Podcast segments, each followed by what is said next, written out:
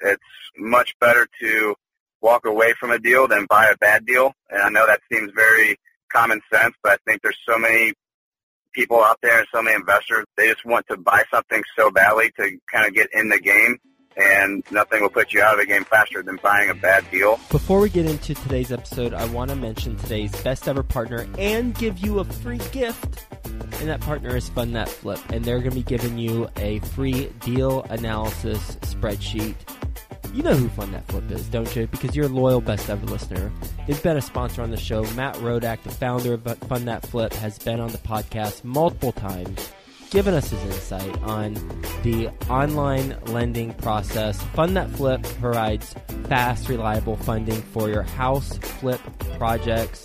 They're an online platform, makes the application process entirely easy, and they've got a whole bunch of experts on their team who can help you get funding in 24 hours and close within as few as seven days.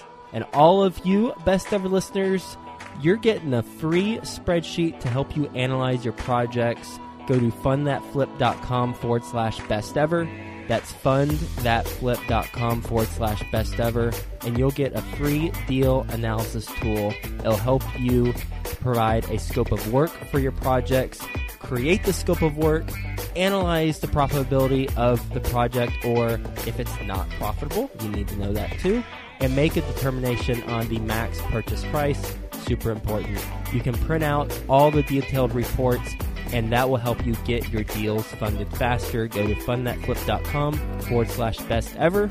Get that free analysis tool, fundthatflip.com forward slash best ever. Best ever listeners, welcome to the best real estate investing advice ever show. I'm Joe Fairless. This is the world's longest running daily real estate podcast. We don't get any fluff. We only talk about the best advice that moves your real estate investing business forward. With us today, Tim Landy. How you doing, Tim? I'm great, Joe. How about yourself?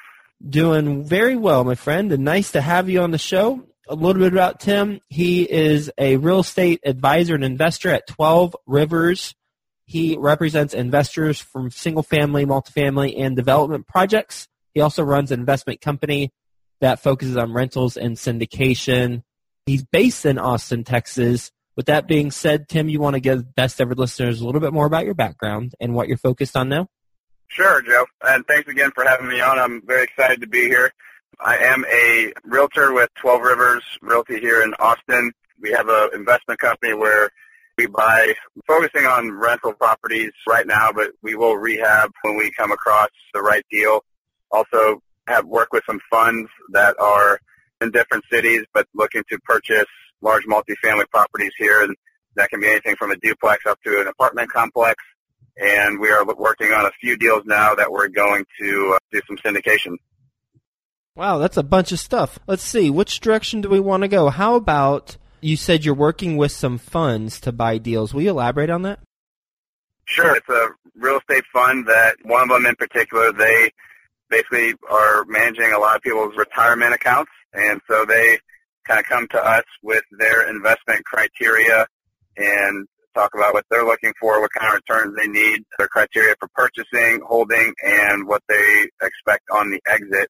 And when we come across either one property or we can find a portfolio of properties that will fit their model, we work to negotiate the numbers down and we do all of our due diligence. You know, it's really key to have a good team of contractors that can help provide a lot of numbers up front so we can provide them with a very accurate pro forma and all the analysis so they can figure out if this is going to be a good acquisition for them. You know, just like any good investor, when the numbers work, they pull the trigger and they're always looking for scale. So when we find them one, they're always looking for the next one and the next one. So they can be interesting to work with on both sides. Sometimes there can be a lot of due diligence and a lot of work on the front end and nothing happens. But at the same time, they might buy two apartment complexes and that all makes up for it. But either way, it's always a learning experience to figure out if they didn't purchase one of the properties, it's always good to learn why they didn't and why it did not work out for them. Mm-hmm. How do you make money in that transaction? Mostly with the funds where I'm not part of it. It's on the representation side. Mm-hmm. So it's buying the deal and representing them on the purchase.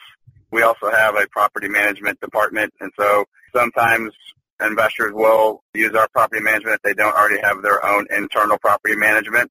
So those are ways that helping them lease and representing them on the purchase will be how we make money.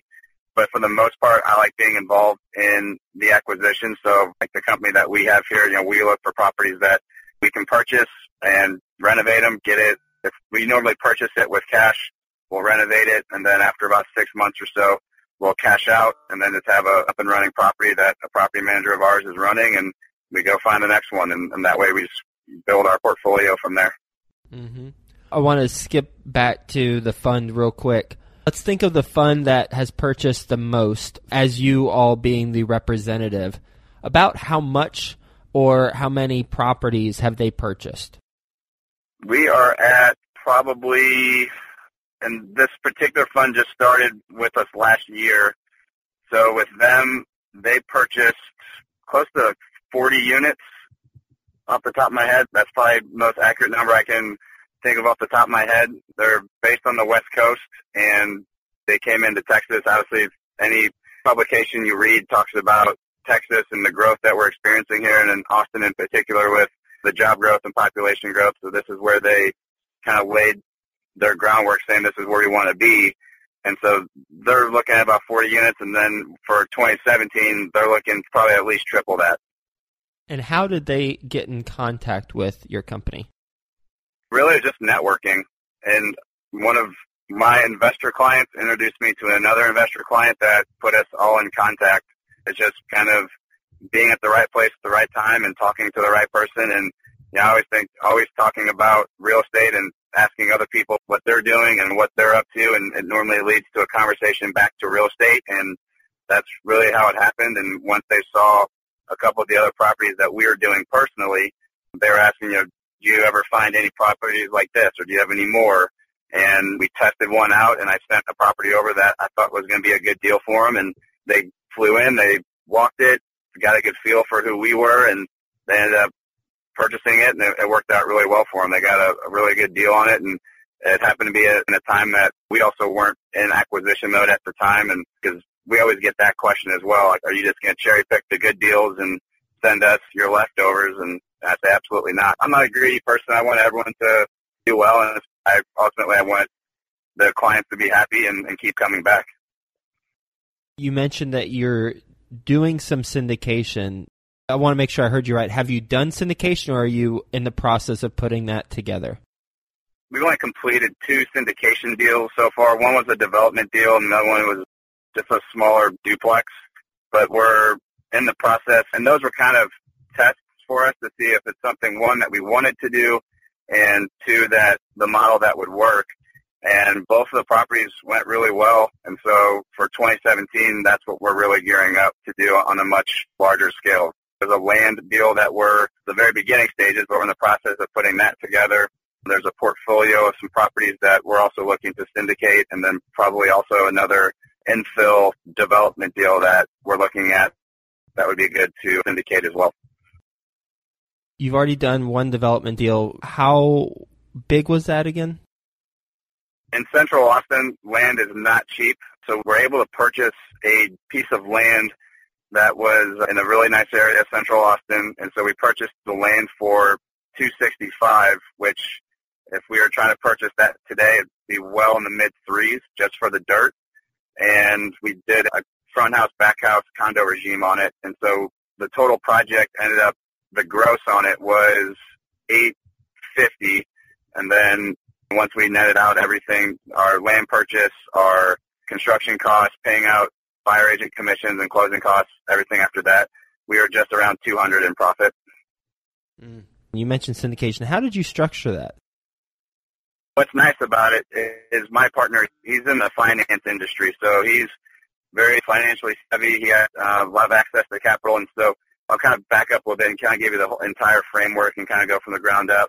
The way our partnership works is I go out and I find the real estate, I find the deals, and I put everything together.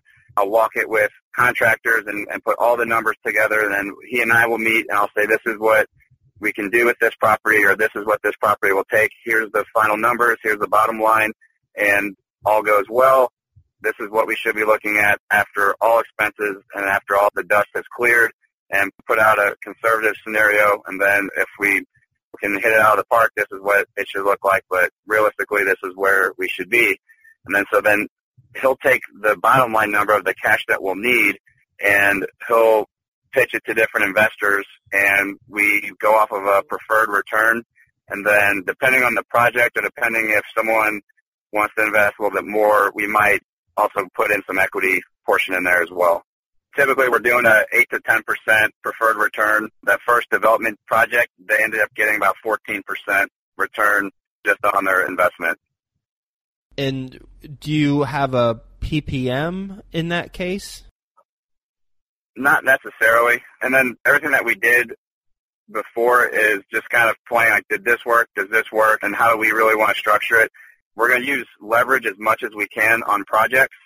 And that way we don't have to raise as much cash because our portion is the equity. Now we'll give up a little bit of equity, but for the most part, we're going to keep the lion's share of the equity, but we're still going to give out good returns to people on their money because we want them to have a good feeling after each project and to keep investing and, and ask for more. So once we completed those first two, we actually had more people calling us asking when our next project was and if they could get in line for it. So what type of legal documents did the investor sign in that case? For this one, we had them draw up an investor agreement. It just kind of talks about that they're a silent investor in this project. They don't have decision-making power. We drew out the preferred return. And for that one, it was pretty basic. I think moving forward, we'll probably end up getting into doing like a general partnership and limited partnership, and those will be silent partners. But for the most part, all of our investors are silent, not going to be looking at what kind of countertops we're putting in or really making decisions. We want to limit all the cooks in the kitchen to keep everything running smoothly, but we keep everyone updated.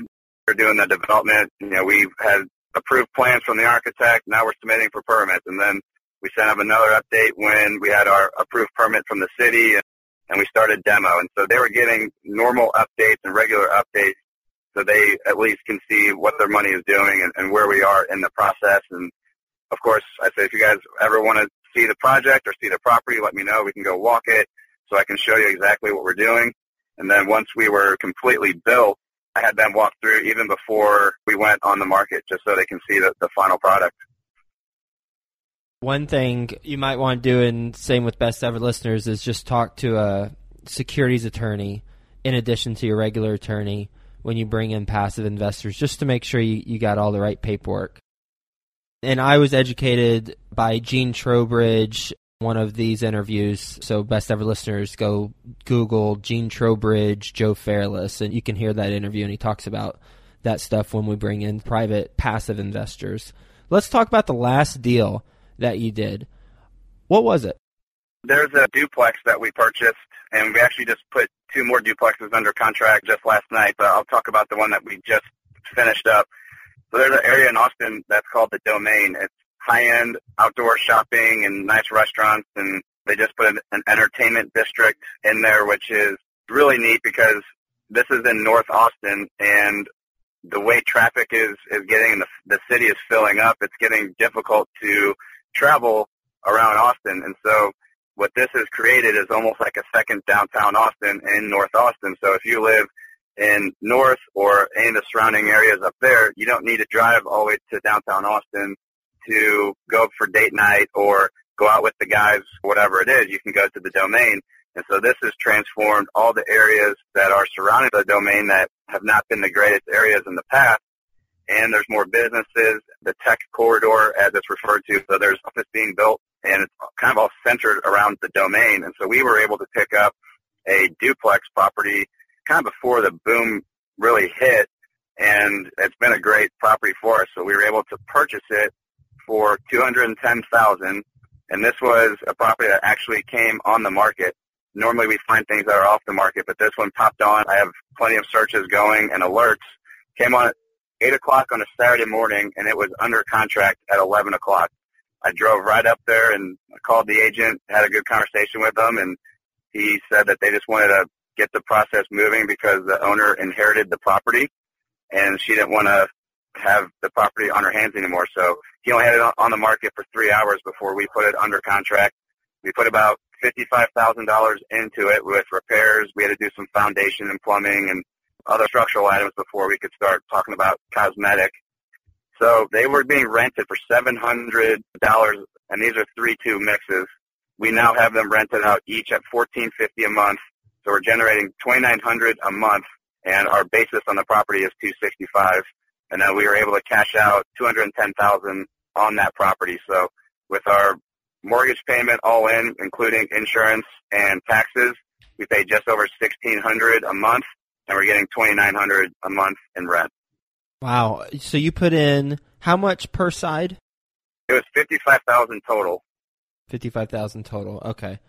So about 27,000 or so per side and you increase rents 700 bucks?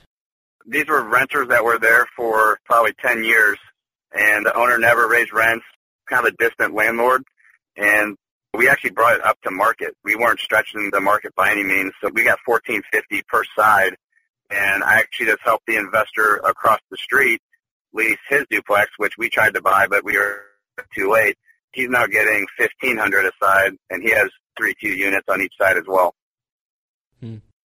Yeah, it looks like some good numbers. What are you going to do with the property? We have some decent equity built up in it. We can probably sell it around 380 at this point, but me personally, I want to keep holding on to it, especially as more office buildings are being built just down the street. There's more companies that are coming into the area, which is going to bring more of a tenant base and a professional tenant base. So for me, I would say as long as the property's not a burden and you're making money on it per month and we have a property manager that is running it, I want to hold on to it for a while, at least the next five years and see what the area is doing. But if we actually got a notice from one of the tenants that the bathtub just cracked, so to have to replace the whole stand-up shower and, and bathtub, but, you know, that's not a huge deal. But overall, we kind of evaluate our properties on a yearly basis and see if it's time to sell it. What is your best real estate investing advice ever? I would say let the numbers be your guide. Don't try and make the numbers work. If the numbers don't work, then walk away. I was taught at a very early stage in my real estate career that it's much better to walk away from a deal than buy a bad deal. And I know that seems very common sense, but I think there's so many people out there and so many investors, they just want to buy something so badly to kind of get in the game and nothing will put you out of the game faster than buying a bad deal. And so it's really being numbers driven and, and make sure that the numbers are actually correct that you are analyzing. And then really just network with as many people as you can. It's amazing where the next deal can come from. It's not always going to be from the MLS or a mailer. It could be some random person. I actually met someone at Lowe's. One of the people working there, they saw us buying a bunch of supplies, got into a conversation, and she goes, well, actually, my mom has a property that she doesn't want anymore, and we ended up buying it. So um, I think that's also another piece that people may overlook. Absolutely, that is one of the benefits of real estate is everyone's connected. That's for sure because most people are living somewhere, and they're either landlord or they have a landlord, and there's always a way that we can work with each other and help each other out. You ready for the best ever lightning round? Right. First, a quick word from our best ever partners. Remember to get your free deal analysis tool for your flips at fundthatflip.com forward slash best ever. That's F U N D T H A T F L I P dot com forward slash best ever. It will detail your scope of work, help you analyze if the project's profitable, and make a determination on the max purchase price. Fundthatflip.com forward slash best ever. Best ever listeners, it is here. Well, it's almost here. February 24th and 25th the conference, the best ever conference. Have you signed up yet? Oh, if you haven't, you better sign up right now. It's going to sell out. Besteverconference.com. I'm going to be there. A bunch of the guests who you've heard interviewed on the show are going to be there. Just go to besteverconference.com and look at all the speakers that you're going to hear from that will help you move your business forward in 2017. I want to meet you in person the best ever guests who are speaking at this event want to meet you in person, and people who haven't been interviewed on this podcast who are speaking at the conference, they want to meet you in person. Go to besteverconference.com. What's the best ever book you've read? I love Think and Grow Rich. It creates a really good mindset, especially for an entrepreneur and someone in real estate investing, and that's a book that I'll actually read maybe every year or so, just to kind of because you're always at a different point in life when you read a book, and I think it's interesting to go back to that one. Best ever deal you've done? Best ever deal. Um, I'm not sure if it was the best one, but I'd say actually that probably the most fun I've had was that development deal that we built those two houses on the lot. It was a uh, not only a great learning experience and seeing how to navigate through the city and things we can always do better, but it was also a nice return on the back end with not a lot of capital invested. Best ever way you like to give back? I am part of the local St. Jude's Children's Research Hospital Board, and they're our big fundraiser at the end of the year.